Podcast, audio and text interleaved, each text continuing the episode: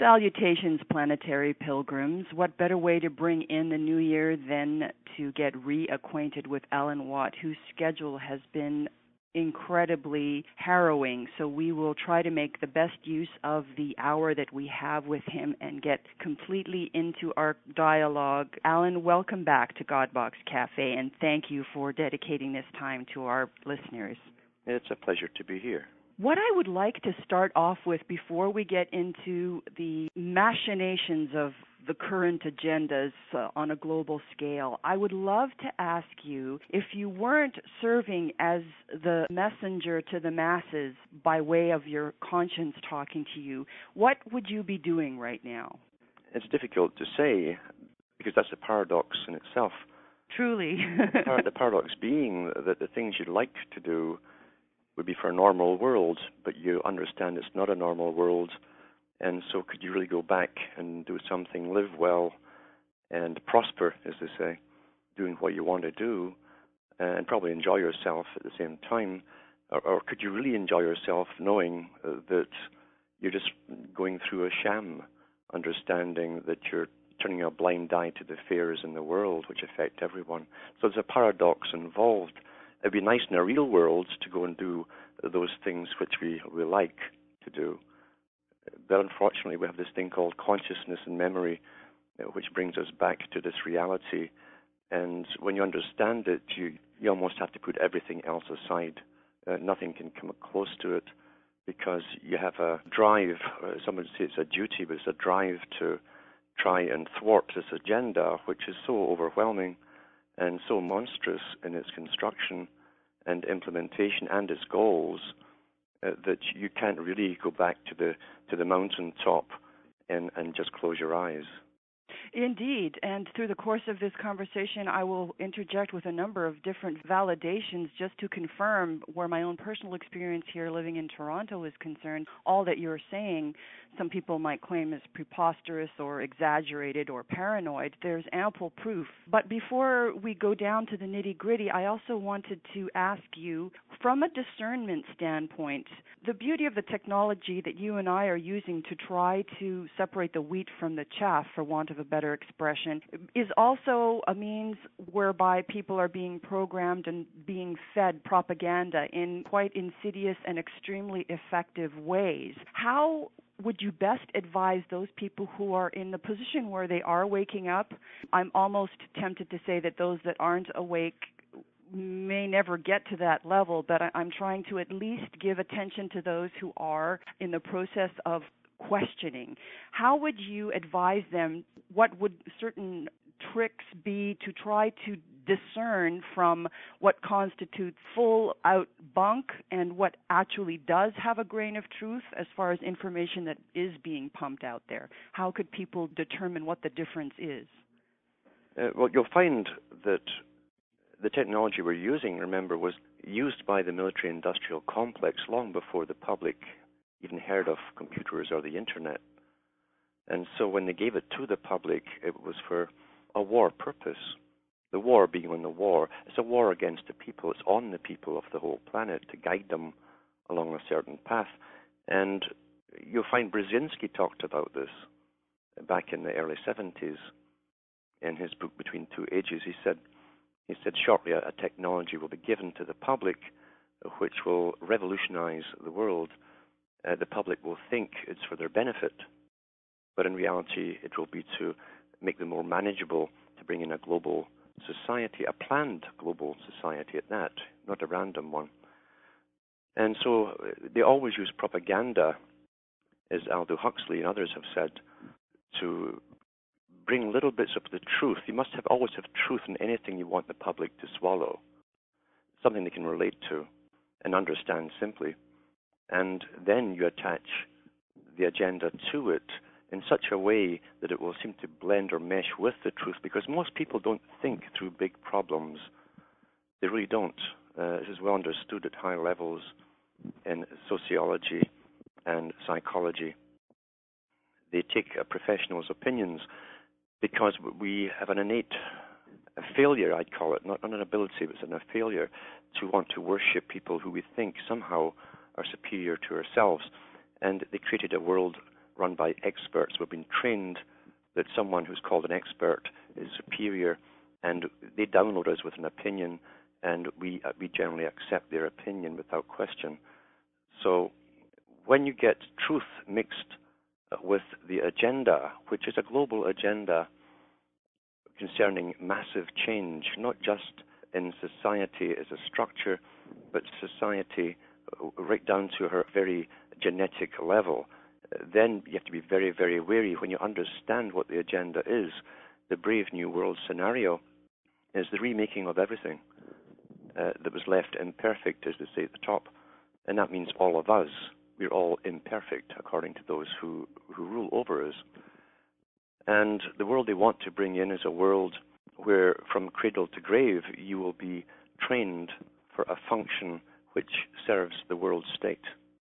There'll be no choices in anything ultimately, but also they want to alter not only our bodies, they want ideal design, ID, that's what it stands for too, ideal design, uh, slaves that will be incapable of thinking as individuals because individuality has always been the problem uh, from the least point of view amongst the masses, the occasional individual that comes up with a, an idea that catches on like fire.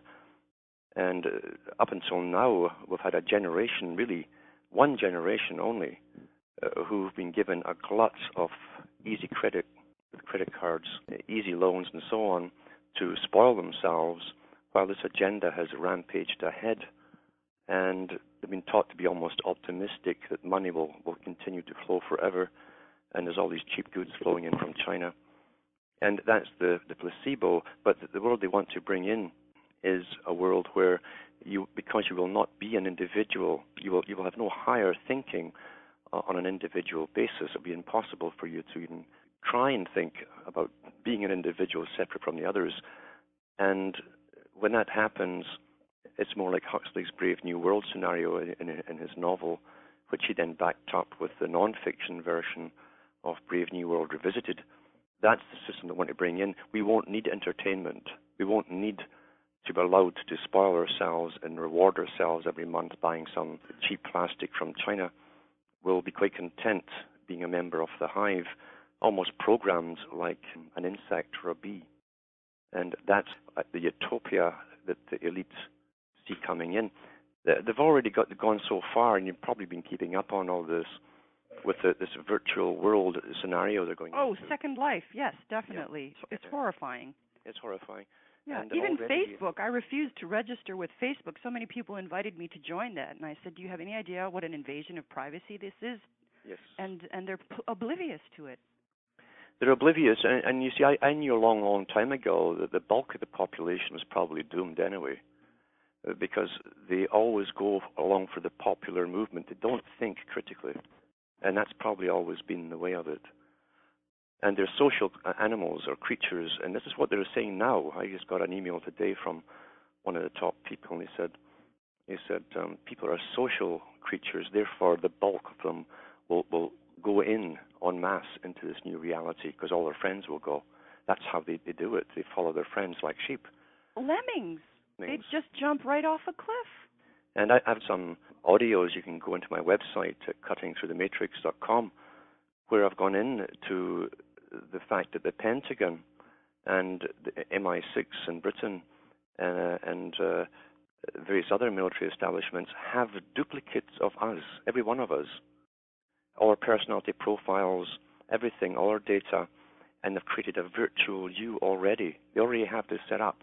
And I, I give all the documentation from the sources themselves. And this is what it, what it is. They're creating a, an actual matrix like the movie with you in there. And I'm sure initially they'll, because they're already coupling the, the human interfaces uh, system, it's already done, it's all ready to go. And I'm sure they'll be able to promise you you'll have, for instance, they'll take a top superstar in some big movie, male and female, and they'll have an incredible sex scene in it. This is this will definitely come, and they'll record the engrams. And I've also read the documentation from the companies that are making this equipment. They're using EMI imaging techniques in a form of EEG as electroencephalographic machines. Yes. and uh, they, they, actually stimulate parts of your brain. And coupled with the electromagnetic imaging uh, device, uh, they already have two games out like this, by the way. This is deeply disturbing. This is shades of Clockwork Orange. It is, and then you will uh, actually think you're in the movie being that man or that woman, and that will be the big pull to get them into it because sex is one of the strongest drives there is. Everyone's obsessed with it because of the culture that has been created by the same people. And one day, you, know, you'll all think you can go in and out of it, but one day you, you go into it and you go to sleep and you won't know which one you're in. You'll think you're in your real life. Meanwhile, they've already said because most people don't use more than 10% or so of their brain capacity, they could use the other, uh, the rest of it to to program you, and you could be a robot during the day and never know what you're doing. Well, many people are. I've seen bank tellers with glazed expressions over their faces because they can't even add anymore if the if the computer's down. They don't know well enough to be able to add two check totals together to give you the, the sum. Yes. So this is all here, and uh, you know, again, it's it's not like it's a a conspiracy as such. A long, long time ago, H.G. Wells wrote a book, uh, and or there's a chapter called "The Open Conspiracy," and he said, for the one who wants to inquire, he says all our plans are out in the open. They've all been published. It's just that no one wants to read these particular types of books because they're they're boring, dry books. There's no plot, no sex and violence and so on. Uh, but the elite themselves in every generation have read these particular books.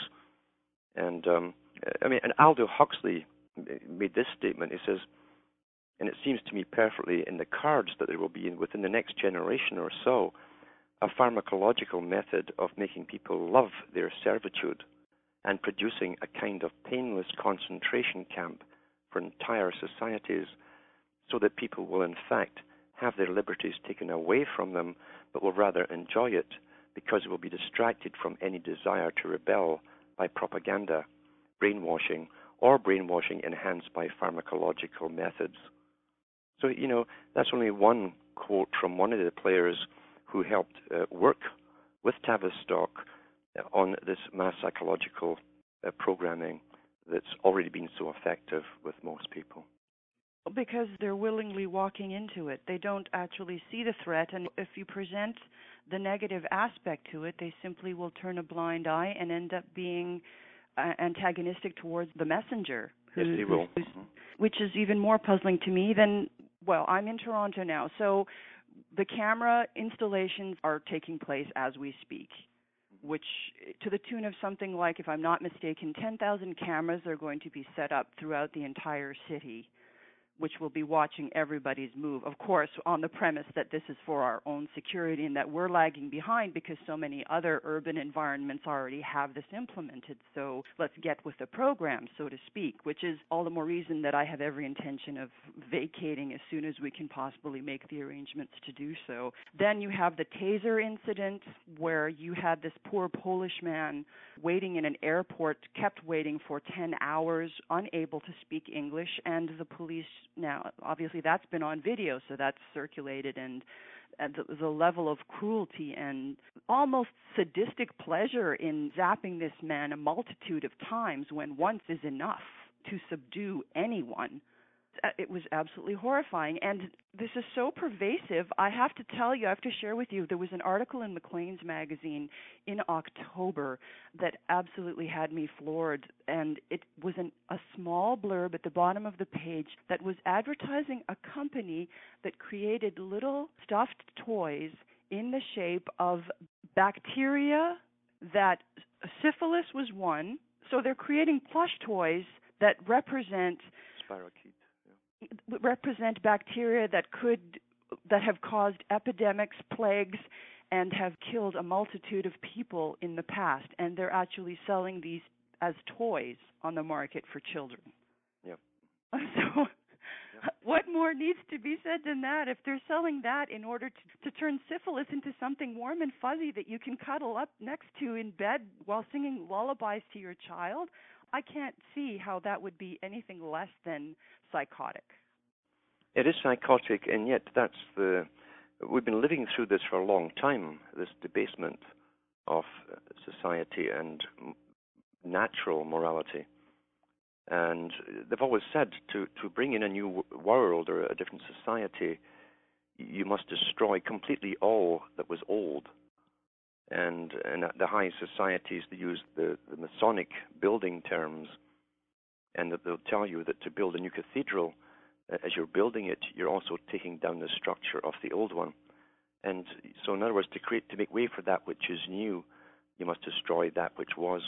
And that's what they do. They destroy everything, all that the building blocks that gave you kindness and decency and all those values that held the old kind of society together and it made it function to bring in a new totalitarian society where you simply do as you're told.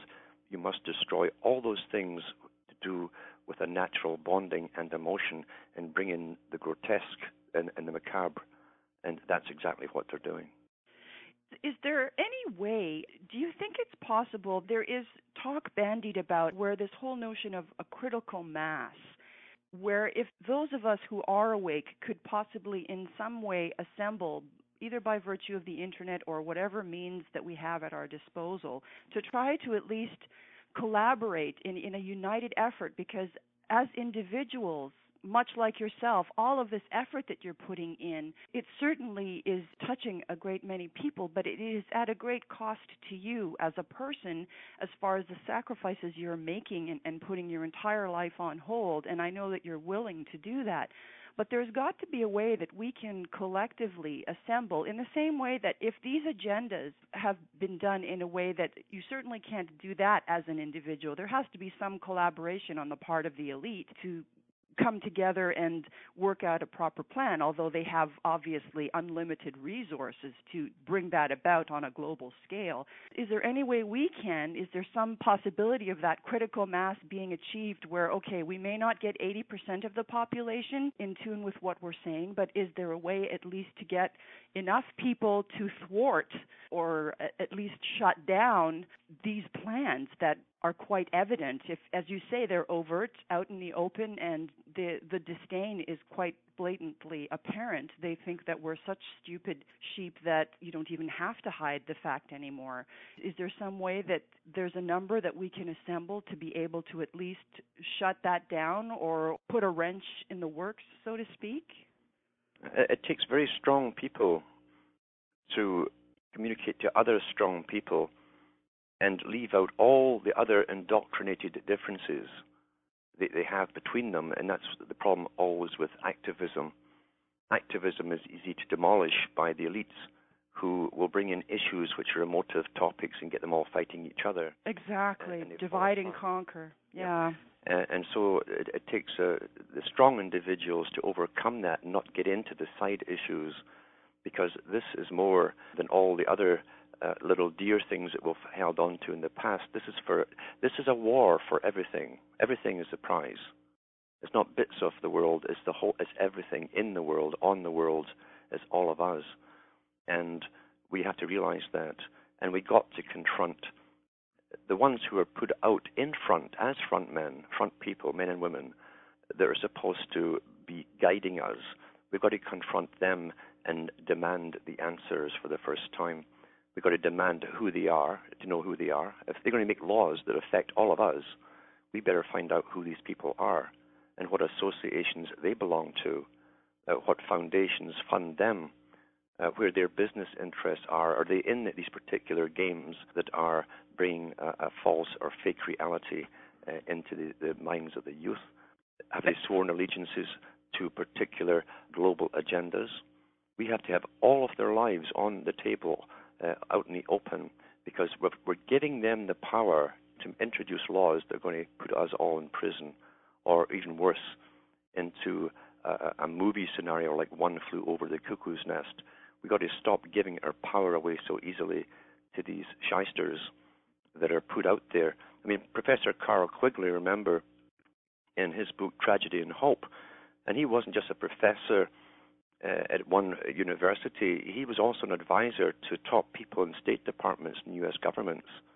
They brought him in on many occasions to give talks to them. He picked Rhodes Scholars for global government. And again, we've got to understand what global government is. It's not a nice fuzzy UN blue type scenario, handing out chocolates in war torn countries. Uh, these characters are war makers. They, they have a war on the world. That's what the United Nations was set up to do. And again, H.G. Wells and others who helped form and put forward the League of Nations uh, made that quite clear that eventually they would be the rulers, uh, not a government that is responsible to the people, but they would rule the world. That was their job in, in a scientific fashion.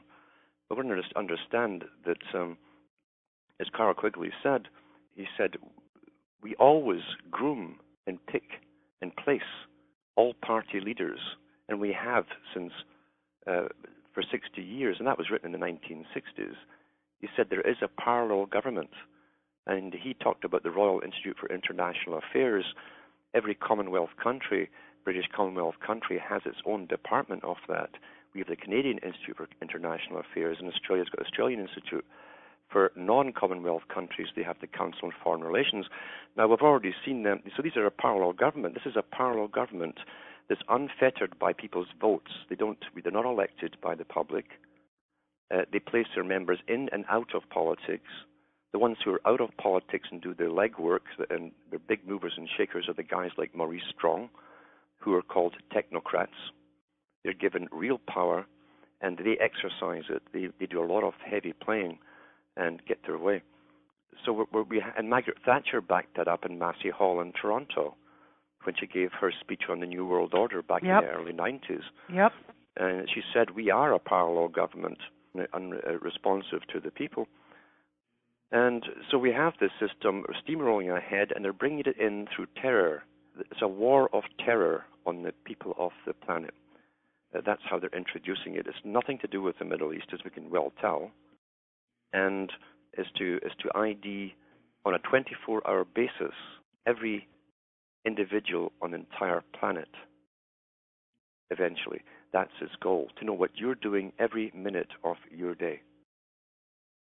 That's what it's all about because they cannot have a totalitarian system unless they have complete information on every individual 24 hours a day. It's the only way they can manage it. Is that not, though, the height of paranoia? If they're that fearful of us as a populace en masse, then to some extent, in a adverse way, that's almost recognition that we do have power to do something. If they oh, feel yeah. that they have to resort to those lengths in order to subdue us and render us neutral, then collectively we can do something to thwart their efforts.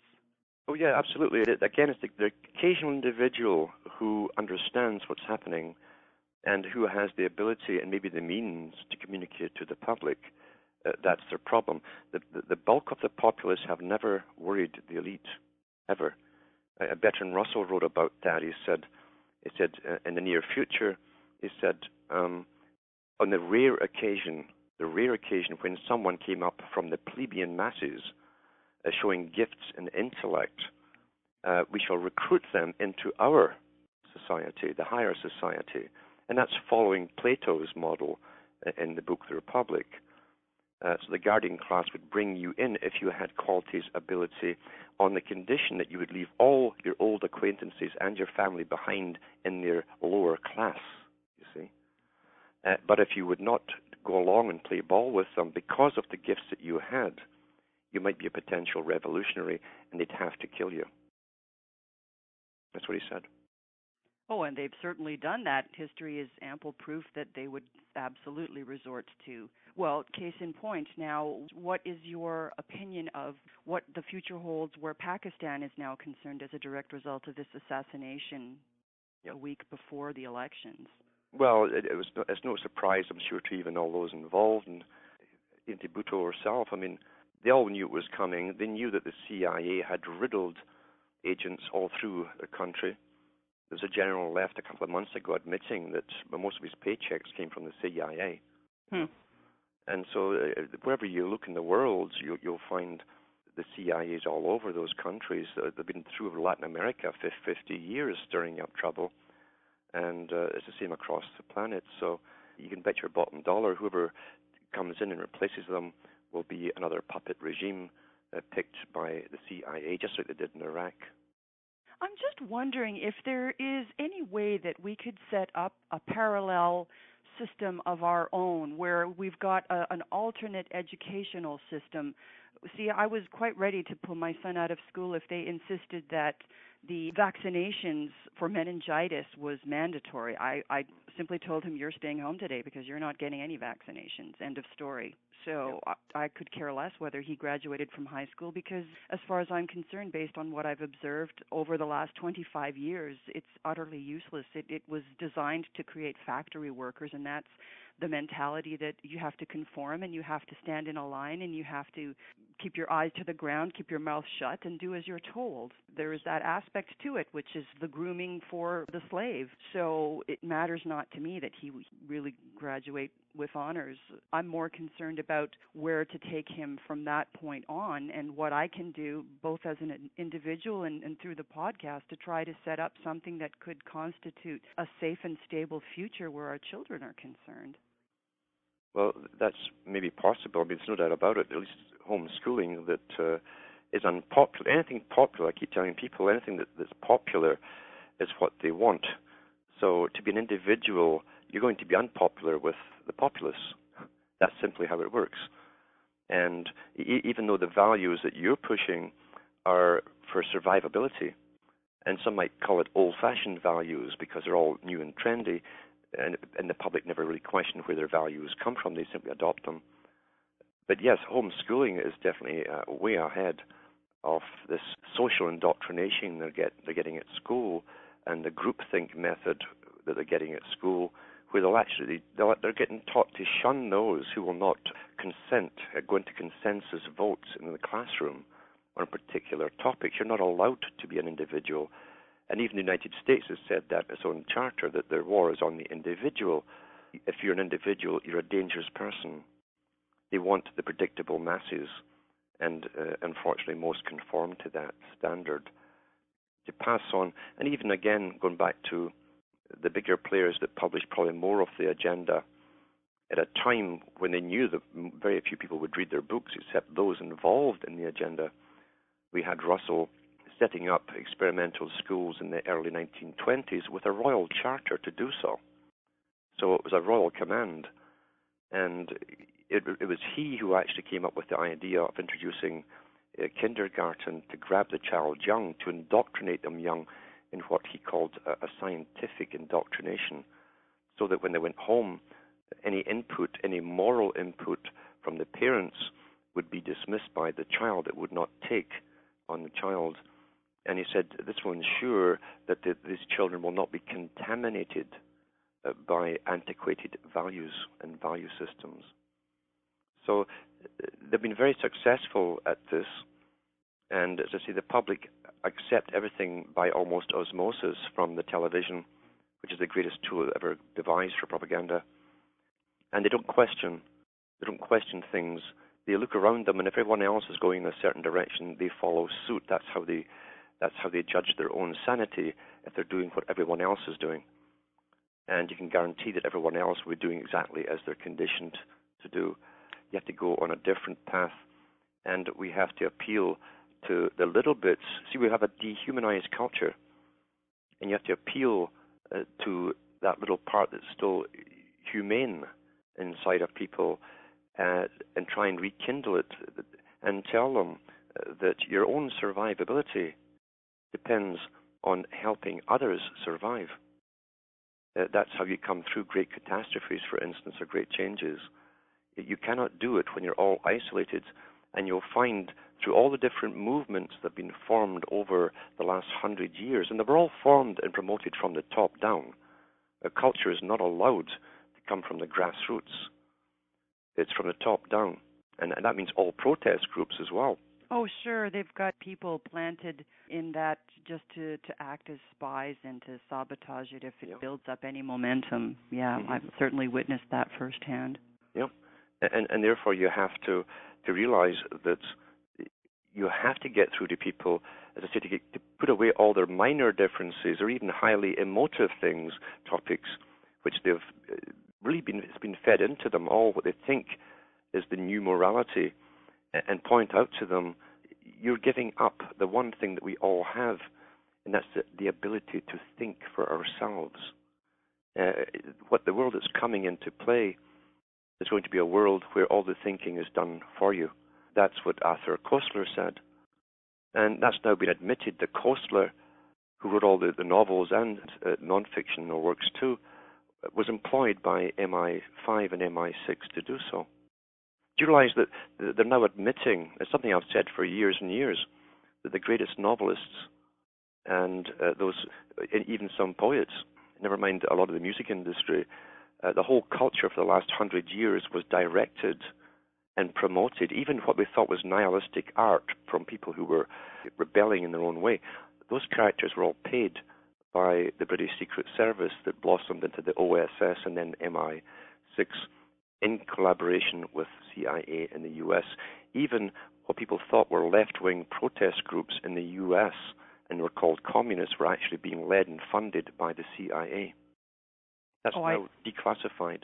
I don't doubt that for a second. It makes total sense. Anything that smacks of divisiveness, you can be sure they'd be behind that. It's simple principle. Even they've polarized the teachers have their hands tied. They can do nothing. They can't discipline the children, which leads to a whole slew of attitude, as in, I don't have to answer for my actions. There are no consequences. There's no punishment. So those that have a propensity towards being the delinquents are the ones that are held up as role models because they can get away with murder, literally, as minors, and walk away from the whole thing and, and then proudly prance around wearing that as a badge. Well, I killed my first guy by the time I was 13. So, what kind of value system could you possibly work? I know when I was growing up, you had the parents and the teachers were working hand in hand. So, if you did something wrong at school, you can be sure you'd get a double dose of it at home so that you'd be corrected twice. Now, everyone's afraid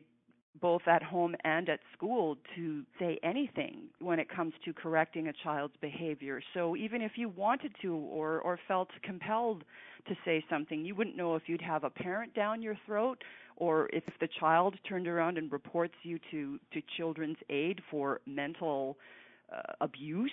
There's all kinds of ludicrous things out there that even the teachers are forced to tell the students as far as curfews and that sort of thing. So the messages are mixed.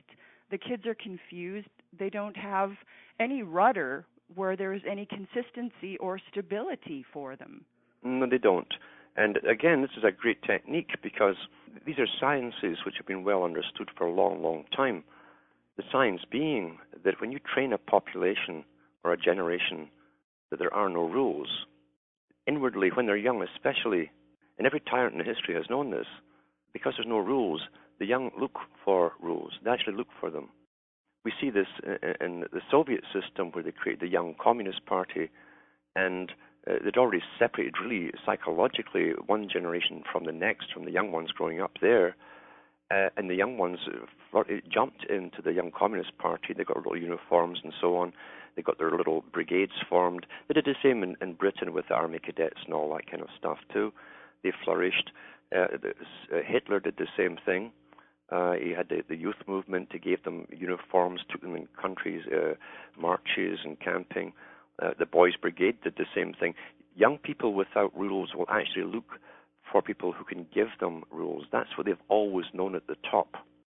What you can train them to do is disregard their own parents and you give them a substitute family. That's why the, the trouble in a lot of the, the black areas in the States with the single parents and so on, and no fathers around, the young guys look for uh, the male figure, the, the group leader, the substitute for a parent, and he gets the gang leader. He's the guy with power, and that's who he emulates. This is well understood. So when people really think it's do as you please, there's no rules, you're, you're creating a, a world where government then becomes the master. And that's exactly what government's been after for centuries. They've said often in many of their writings, many of their top workers have, have written about this. The, the system they want to bring in is where someone in government can talk directly down to little old you on the street, and there'll be no one around, no friend, no family, nothing to stand up or stand around you or stand up for you. And that will be total control over the individual. So by promoting what you think is freedom and no rules of any kinds, and separation comes into play, then there's no one to stand around you as government dictates right to you, just like George Orwell had in 1984, where the television screen, two-way screen, called his number out and says, "Yeah, yeah, you, Smith," and, and uh, there was no one around to stand up for him. That's total power over the individual. Truly, and then you have individuals that are encouraged to spy on each other. So as Oh. opposed to you're you're having the neighborhood watch where everyone's keeping an eye out of, on the kids in the neighborhood, now you've got people looking at what everyone else is doing and reporting them. So it's you all encouraged, and again, a spy society, where every, and again that happened in the Soviet Union. And the Soviet Union, which was a type of laboratory in many respects, the government itself, or, or, the, or the KGB, would set up incidents in the street where you might see something, someone doing what you thought was wrong, and you didn't really want to get involved, and then you'd think, well, maybe, I'm on camera. Uh, I better report it in case I'm on camera seeing this. And so you go and report it. Now, if you didn't go and report it, they'd come to you uh, and say, "Why didn't you report this? We knew you passed this incident this, on this time, this day, etc., etc." So they created a, a sense of fear if you didn't report things to the government until a, sense of paranoia was created, and you, people were reporting everything, anything suspicious, anything odd. A guy with a day's stubble on his chin was enough to get him arrested and uh, that's how silly and bizarre it gets, and that's Oh, yes. fostering. Yeah. Again, I can speak to that personally as my mother grew up in a communistic regime and she made a joke at work and she was reported. It was just it was a joke, but because it involved one particular category of people in in a province there that they make fun of just for being generally slow and lazy, she ended up spending a day in jail for that. And nothing really has changed. So, yes, most assuredly, that is the case. And McCarthyism is because I was in the film business, I, I know people who lived through the McCarthy system where that sort of you paranoia. There is an incredible film, I don't know if you've seen it, it came out last year, Other People's Lives. It's a Uh-huh. German film Oh yeah. and it was based on one particular i i don't know if i'm sure it was a fictional thing but uh it certainly spoke to the time when the berlin situation was rampant as far as east versus west germany and and the fact that one chap had to spy on a writer to determine whether he was going to put out some propaganda that would overthrow the state it's well worth watching because I think it accurately portrayed that. And I was in Berlin three years ago, and the ramifications of the war are are still you. It's palpable in the air. The level of guilt that people carry around with them, and the fact that even though the wall is down, mm-hmm. it would take at least two generations for the mindset to change Yep. because the way people were raised in West versus East Germany is it's so deeply ingrained in the psyche that it takes more than just physically tearing down a wall. I can assure you, having spoken to people there,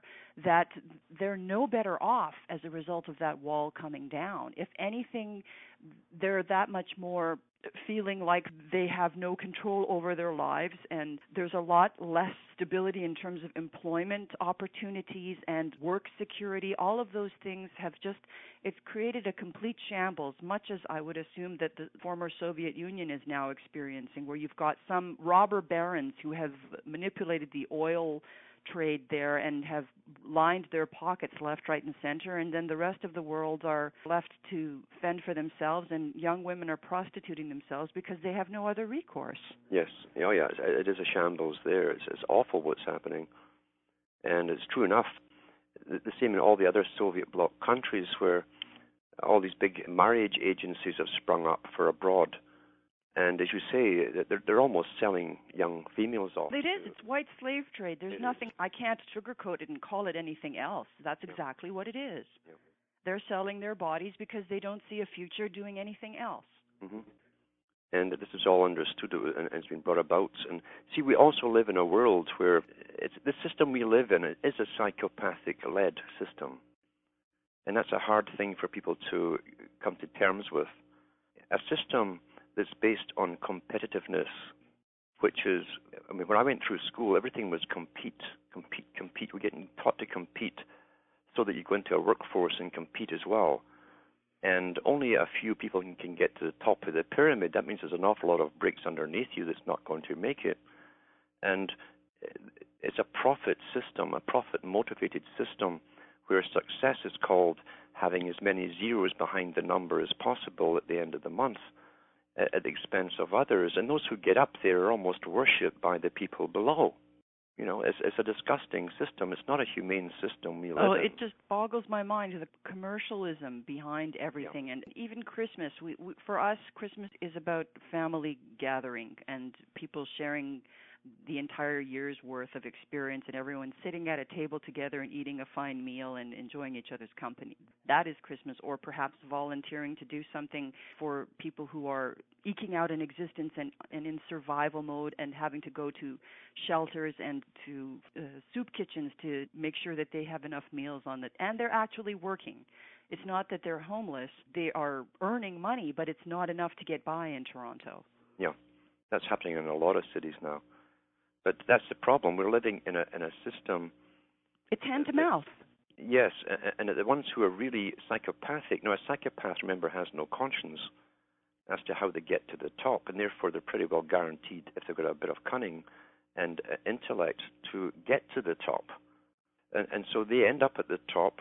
They did exposés as far back as the 70s when psychiatry turned its sights on the psychopathic nature. Prior to that, they'd always gone into the street level psychopath, the guy who's streetwise and is, is whatever you want, he's got it to sell. He's a good con man, but they never thought of looking above that to to the more intelligent ones, who and the ones who are also born into families with a bit of power. And and lo and behold, they, they found out that all those at the top had the, the psychopathic traits. The aristocratic families, the, the heirs to big estates uh, and big corporations and so on had those particular traits of psychopathy. Certainly, with the amount of inbreeding. I mean, is there an actual genome map where you could see the chromosomal aberrations? Well, I'm sure of it. I mean, this has been known long before they, they came up, at least when they, Watson's told us about the, the double helix and so on. Long before that, I mean, Plato talked about the ability, which they'd already experimented in, in uh, long before his day, in fact, that they could breed characteristics, physical and mental, in or out of humans uh, in the same way that they could breed animals for yeah, specific with horses traits. and dogs, yeah. And so you can also breed, if you want rulers, for instance, you want them to have a certain amount of intellect, but you also want them to have the ability to, to be utterly ruthless when yeah. required. And so you can breed out that part of the brain uh, that gives you your normal empathy for others. That can be bred out. And so we do have a psychopathic system with inbreds, and studies have been done. Uh, even in the, the, the ex-Soviet bloc, uh, studies were done by people who were heavily persecuted there for, for doing it, because they realized that a lot of the leaders they had who'd got to the top in the Soviet system were identical in personality to the top ones in the United States and Britain mm. and elsewhere. Same so, blueprint. Same blueprints and same MO and character, very pleasant to your face, always like top salespeople, but utterly ruthless when it came to to their own survival at the expense of others. They have no problem sleeping at night after destroying people's lives, or even starting wars and, and, and planning them in advance. They have no problem with guilt whatsoever. So there should be some kind of mandatory DNA testing for anyone who's opting to serve in a public capacity from a leadership standpoint that should be first and foremost what people should be subjected to who want to offer themselves up into a political arena. Uh, yeah, see what they want to do at the top. It's already been put forward. They want all of us, and they have done it to most of us. They've already got our genome project on the go. They have your DNA somewhere in some blood bank if you've ever had blood withdrawn, and they're doing it as a matter of course with newborn infants.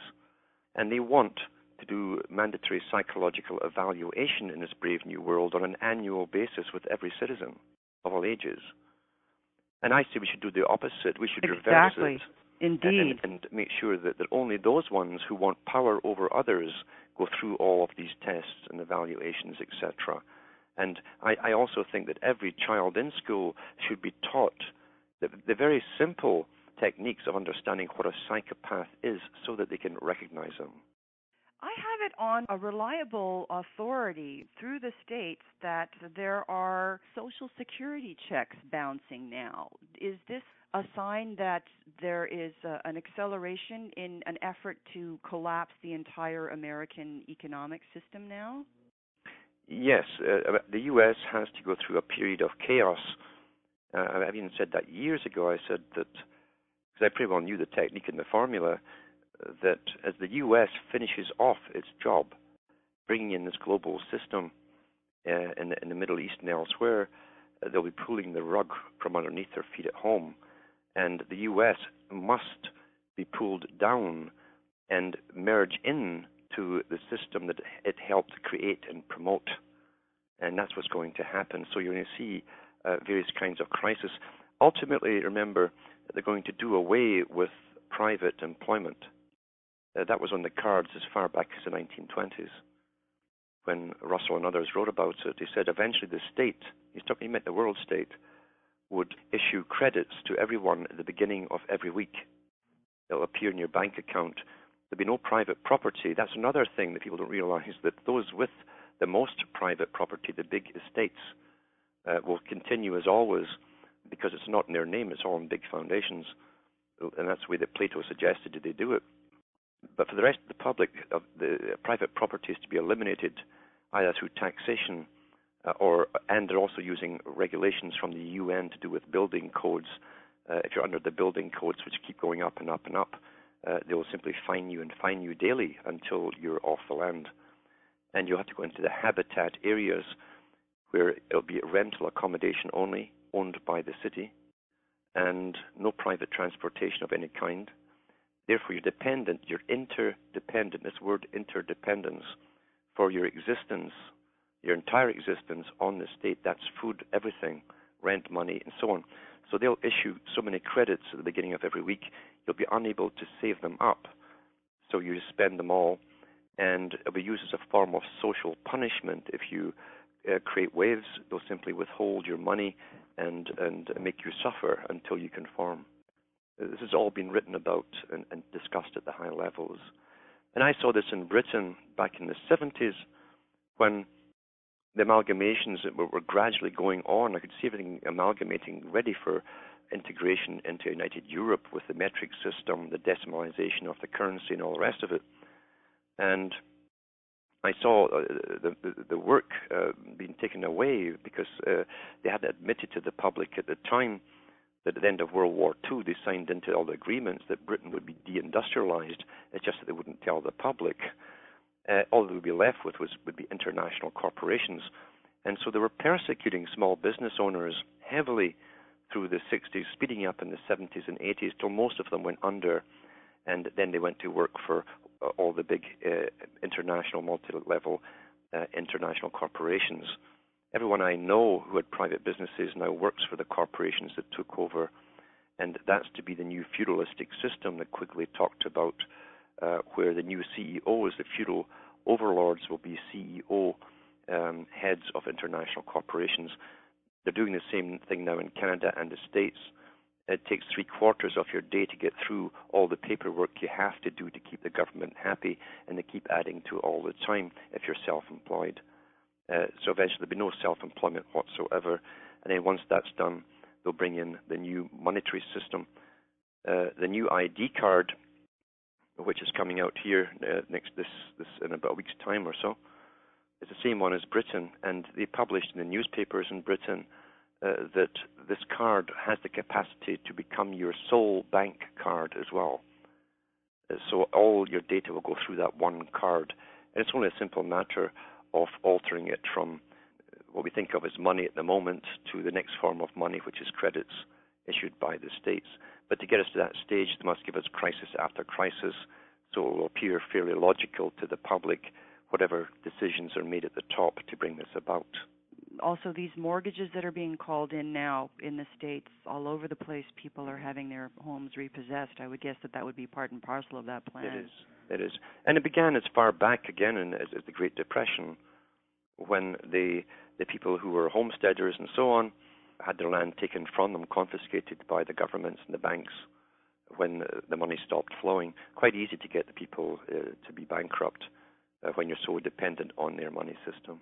Absolutely. And I just recently interviewed an amazing gentleman by the name of Ralph Ring who was working with a chap named Otis Carr on alternative energies mm-hmm. and uh, alternate means, non electrical, which they had demonstrated and, and proven possible. Uh, the FBI confiscated everything, and this was in the 50s and said, You are a threat to our monetary system. You have to cease and desist. We are taking all of this, and if you attempt to try to do any of this any further, we will do whatever it takes to stop you. yes. you. Yeah, it's called market suppression. The idea in the system, because it's not the, the, the system they project to you to make you believe in, where you think everything is, is running the way it's presented to you. And then there's a real system, which is the opposite. It's a totally controlled system and they will not allow people to have um, independent means of survival of any kind outside of their monetary or energy systems. Uh, that's going to be completely taboo. So, do you have anything that, uh, from a timeline standpoint, Alan, where is the crucial turning point in this agenda where the future is concerned? We're in 2008. There's all of this mass hysteria about 2012 and the Armageddon and apocalyptic predictions of all of that. Is that the cutoff point? Is 2012 where all of this crisis will culminate to one large global catastrophe? Is is that what the plan is? Uh, the plan is what they haven't said. They have and they haven't said. For instance, on my website you'll find the 90-page report given out by the top think tank for the Department of Defense for Britain. And that was first published in The Guardian. They published nine pages. I got the whole lot on my website. And this is the top think tank for the NATO countries as well, remember. And all they're projecting for the next 30 years, starting around that, this period, is escalating violence from within the public. Riots, uh, spontaneous riots, what they call flash mobs and so on, and they're going to prepare for this. Now, this is coming because they're preparing for this with all kinds of advanced weaponry. It's all in the report. And insofar as they'll go to drop neutron bombs, small neutron bombs they use in, in, in close quarter battles in the field, maybe cover a few miles, uh, that's how far they're ready to go to quell these riots. Now, what on earth would happen in the Western world to get Joe Sixpack off from his television seat and actually riot? What they're going to bring about is an escalating system of crisis after crisis, and your food is going to be hit, uh, your finances are going to be hit. It's, it's all the things that will make people actually get up and literally riot for their own survival. But like all mobs that don't know what's going on, they're simply a ragtag mob which will be unorganized and easily dealt with. And that's why they've been building up for 20 years an internal police force, an army internally to deal with all of what they project. What they haven't told you is the sequence of it, but we can pretty well get that from other reports that are out there. Uh, the United Nations Department of Agriculture is releasing its report in conjunction with the Royal Institute for International Affairs on food and how food is going to become very, very scarce and in short supply shortly. Things like that. These are the kind of things that will make the average person riot when they think that their way of life is suddenly changing and they're physically threatened or their families are threatened with starvation or no energy supplies uh, or even the, the heat to keep you warm in the winter, necessities, that's what gets them to riot. This is the planned system that's coming about. Well, so knowledge is power. And having said that, in order to wind up our hour, what do you suggest on the basis of that information how best we could possibly prepare for what would ultimately seem a, an inevitable movement in that direction? Uh, the only way, really, uh, for those who do understand what is happening and to psychologically prepare, that's the first thing. Those who are still in TV land and the land of the six o'clock news, everything will always come as a complete surprise and a shock to them. For other ones who see what's coming, they should try and get out of the cities and try and at least have some ability to cope longer, if nothing else, than those in the cities. Cities will be at the mercy of this entire system, and there will be riots in the city. Uh, the average city is wiped out in three days when the food doesn't come into it. and then well, riots start. We saw that with that brownout that we had a few years back, and I think that was also done deliberately as a test to see how people would react. It was, it was, and uh, there was an interesting side effect of that, which I'm sure they they also knew, and that was that people in a brownout situation were far more sociable towards each other. They, they were less tense, and what they found was we're living in an electronic grid of 60 hertz cycles. Yes. And, and it does affect our moods, our mentality. It makes us nervous. They had less troubles with the police or domestic disputes and everything else. Oh, it was incredibly peaceful. Yes. Yeah. So even even that and, and the 60 uh, hertz cycle it's such a coincidence. It happens to be close to that frequency in the brain, which affects uh, emotion and so on, isn't it? Yeah, and again, where the technology, the HAARP is utilized to keep people buzzing as well at a very harsh frequency. Oh yeah, and um, you, you find as well with the HAARP, it's been used now since 2001 on a daily, 24-hour basis.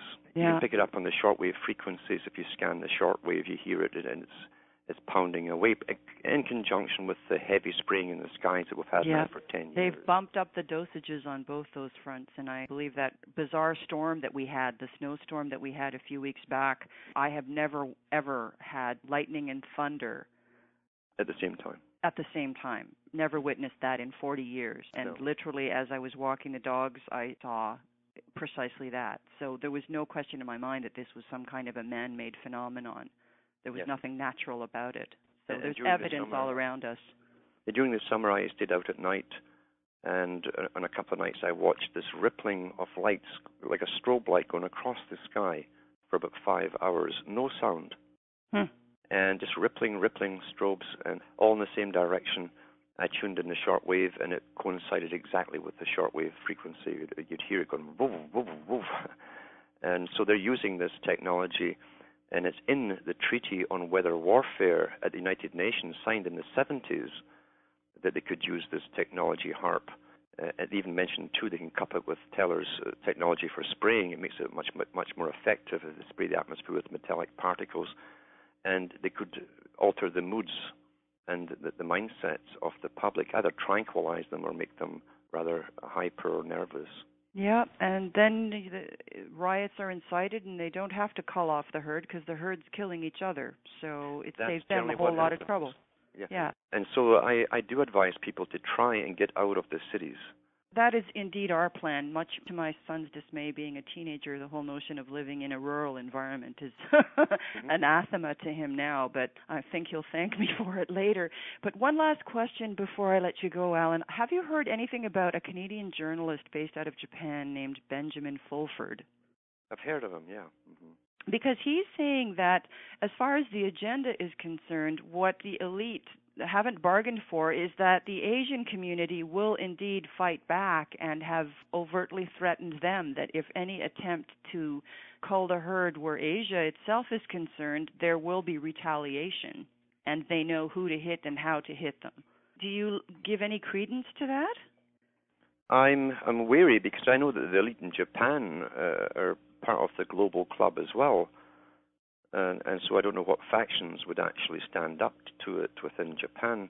Well, he claims that there were people who came to him because he was talking about these types of things, having been a journalist and living in Japan for 20 years, he's obviously fluent in Japanese. And he was approached at his hotel by people saying, okay, now that you've turned around and announced all of these things, bear in mind that we are capable of retaliating and know that these secret societies exist that would have countermeasures in place to prevent anything. I think they weren't necessarily just referring to Japan. I think they were also incorporating China into that as far as these secret societies go. So I was just curious whether it's an entirely different culture and an entirely different mindset. So I don't see necessarily, although the efforts, uh, case in point, Beijing now is going to be hosting the 2008 Olympics. So that, to me, as soon as I found out they were given the Olympics, I knew that capitalism had penetrated uh, oh, for quite yeah. some time, but this yeah. is now a, an open invitation, so to speak. And plus, the United Nations has said that, that, that China is the model state for the world, they think that because of, of the this type of socialistic indoctrination they've had, even though the, the, the fascists run it at the top, yeah. Um, the, and, and plus their population control methods, they want to emulate that for the rest of the world, and how they all act. They always show you them acting in groups and the dancers and so on, and all the acrobats, and how they all work as teamwork. That's the whole message: is teamwork, teamwork, teamwork. Um, in the hive Borg fashion, maybe. Exactly. exactly. but uh, China now is being sprayed as well, because I've got teachers there who send me photographs. They're, they're getting sprayed there as well. Some of them feel the effects of it. They feel drowsy, they're tired, uh, they're coughing, the same as we're getting in the West. I don't know about Japan yet, although I was asked to go over and, and speak at a university there this year, this coming year. And so once I'm there, I'll, I'll have more chance to, because I'm sure I'll be approached by some of these secret societies. Yeah, I look forward to hearing a report once you. Do you have any idea on the timeline, or are you at liberty to divulge that? It might be within the next three or four months. Okay. So, what I'm going to do, as always, I'm going to put a permanent link to your website uh, so that everybody can, who's listening to this program, and I've been getting amazing feedback from the times that you and I have spoken together in the past, and it's been on a global scale. So, rest assured that your vo- voice is being heard in all countries. There are no boundaries to that information, and anything that I can do to to make sure that that many more people are hearing you, I most definitely will make that a campaign of mine. So my best wishes to you in the new year, Alan. And if there's anything I can do personally, or anything that we at the God Box can do to make your efforts heard, you have my full and total cooperation. I appreciate it, and remember, not, all is not lost as long as we can still think clearly. And really, that's a miracle in itself that, that some of us still can. That means that there are Achilles' heels, you might say, in the elite's structural plan. They haven't got us all, and that might be the the chance that we have. Yes, perhaps their own paranoia because what they have they know full well that they haven't earned. Perhaps that alone may be enough to, to turn the tides. And I can assure you, Alan, that I am speaking to my son's closest friends and making certain that they're hearing this podcast as well. So it's reaching other generations as, without question. Oh, yes, it is. I get a lot of mail from young people now. At least they have someone that they feel that they can put their hopes and their trust in. So I thank you from the bottom of my heart for that. Well, thanks for having me on. As always, I hope to talk to you again in the near future. Yep. Thank you, Alan. And I just have to add, honored listeners, that I heard Alan pick up his guitar on Christmas Day during his podcast and play a classical piece. And I know in my heart of hearts that that is indeed what he should be doing when we're all in a place of peace and harmony.